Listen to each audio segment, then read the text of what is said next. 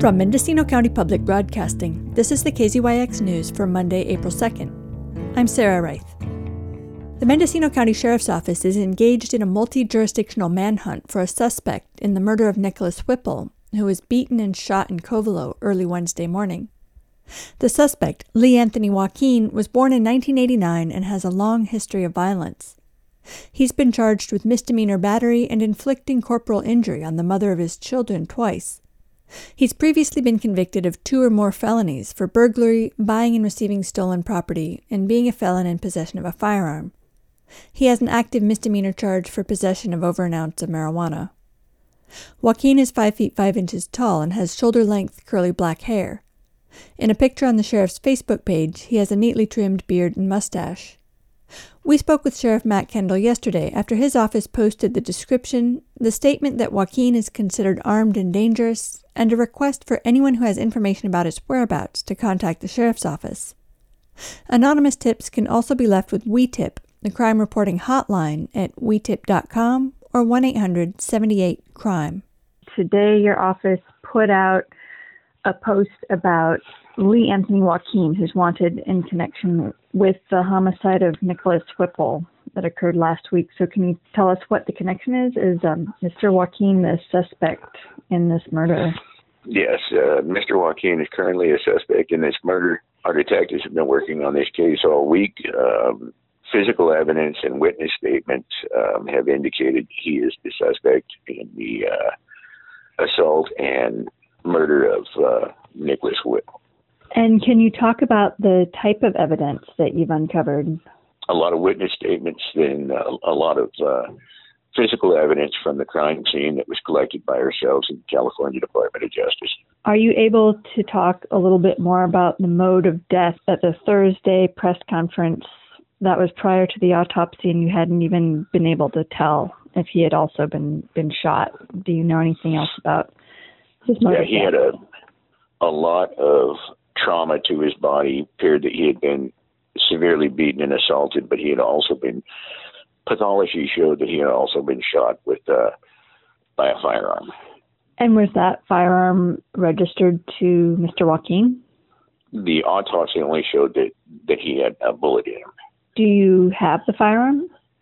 I can't go into any of that at this point. Are there any insights as to a motive? Not currently.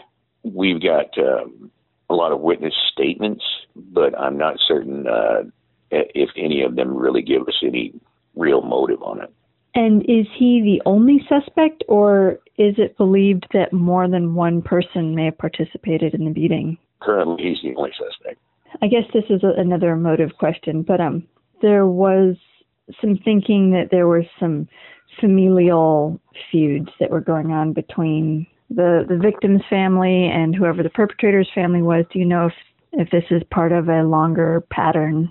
I couldn't opine on that, but I can tell you that in the Round Valley area, there are family feuds that have been going on for you know decades. Kendall is grateful to the Round Valley Tribal Council for holding a press conference on Thursday, the day after Nicholas Whipple's murder.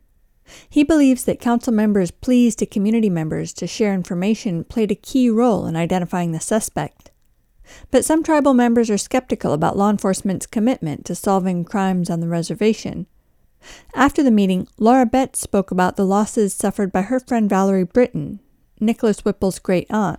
Her brother homicide has still not been solved. Her brother, and then the another one, another nephew was killed in town. A young man. This anger is real, and the families are suffering and pain. And try, she's trying to stand up and do what's right. She you can't even get over one death before there's another. And then the sheriff department wants to come up here and do what? Give us lip service? Britton is also the aunt of Kenneth Whipple, who was shot and killed on September 15, 2021. Dino Black Bear Lincoln, who's charged with his murder, is going to trial in May. Britton's brother Michael Pena's 2014 homicide is still unsolved. At Thursday's press conference, one woman took Tribal Police Chief Carlos Robano to task for not going after someone she said was filmed committing a crime. Robano protested that tribal police are first responders, understaffed, and forced into a reactionary position. He hit, he grabbed a car down there with a man and kids in it. It was videoed, not enough evidence. Nobody wants to report anything. Nobody wants to be a victim. We, we get we get the mother, we get the we get siblings, but we don't get the main person that wants to file the charges. He, He says somebody, shot their he says snitches- testicles off, nothing was done. So- The same person, the same person that killed my grandson. Betts pointed out that decisions about evidence are not always in the hands of sheriff's deputies or police officers. And then we have to also give credit where credit is due, and that's Eyster. You know, that is your DA. That who, even though no matter what they do, Eyster, not enough evidence. Not enough mm-hmm. evidence. Mm-hmm. Really, when's it enough evidence, Eyster? As for Kendall, he's hoping to maintain open lines of communication with the tribe. I, I want to thank the Round Valley Indian Tribal Council for uh, putting together that press conference. The message that they sent out to the community was well taken. We had a lot of people come forward, and we're going to continue to ask for help. If anybody sees or knows the whereabouts, please contact the sheriff's office, or you can go to our website and leave an anonymous tip or call the We Tip line. That number is 1 800 78 CRIME. For KZYX News, I'm Sarah Reith. For all our local news with photos and more, visit kzyx.org. You can also subscribe to the KZYX News podcast, wherever you get your podcasts.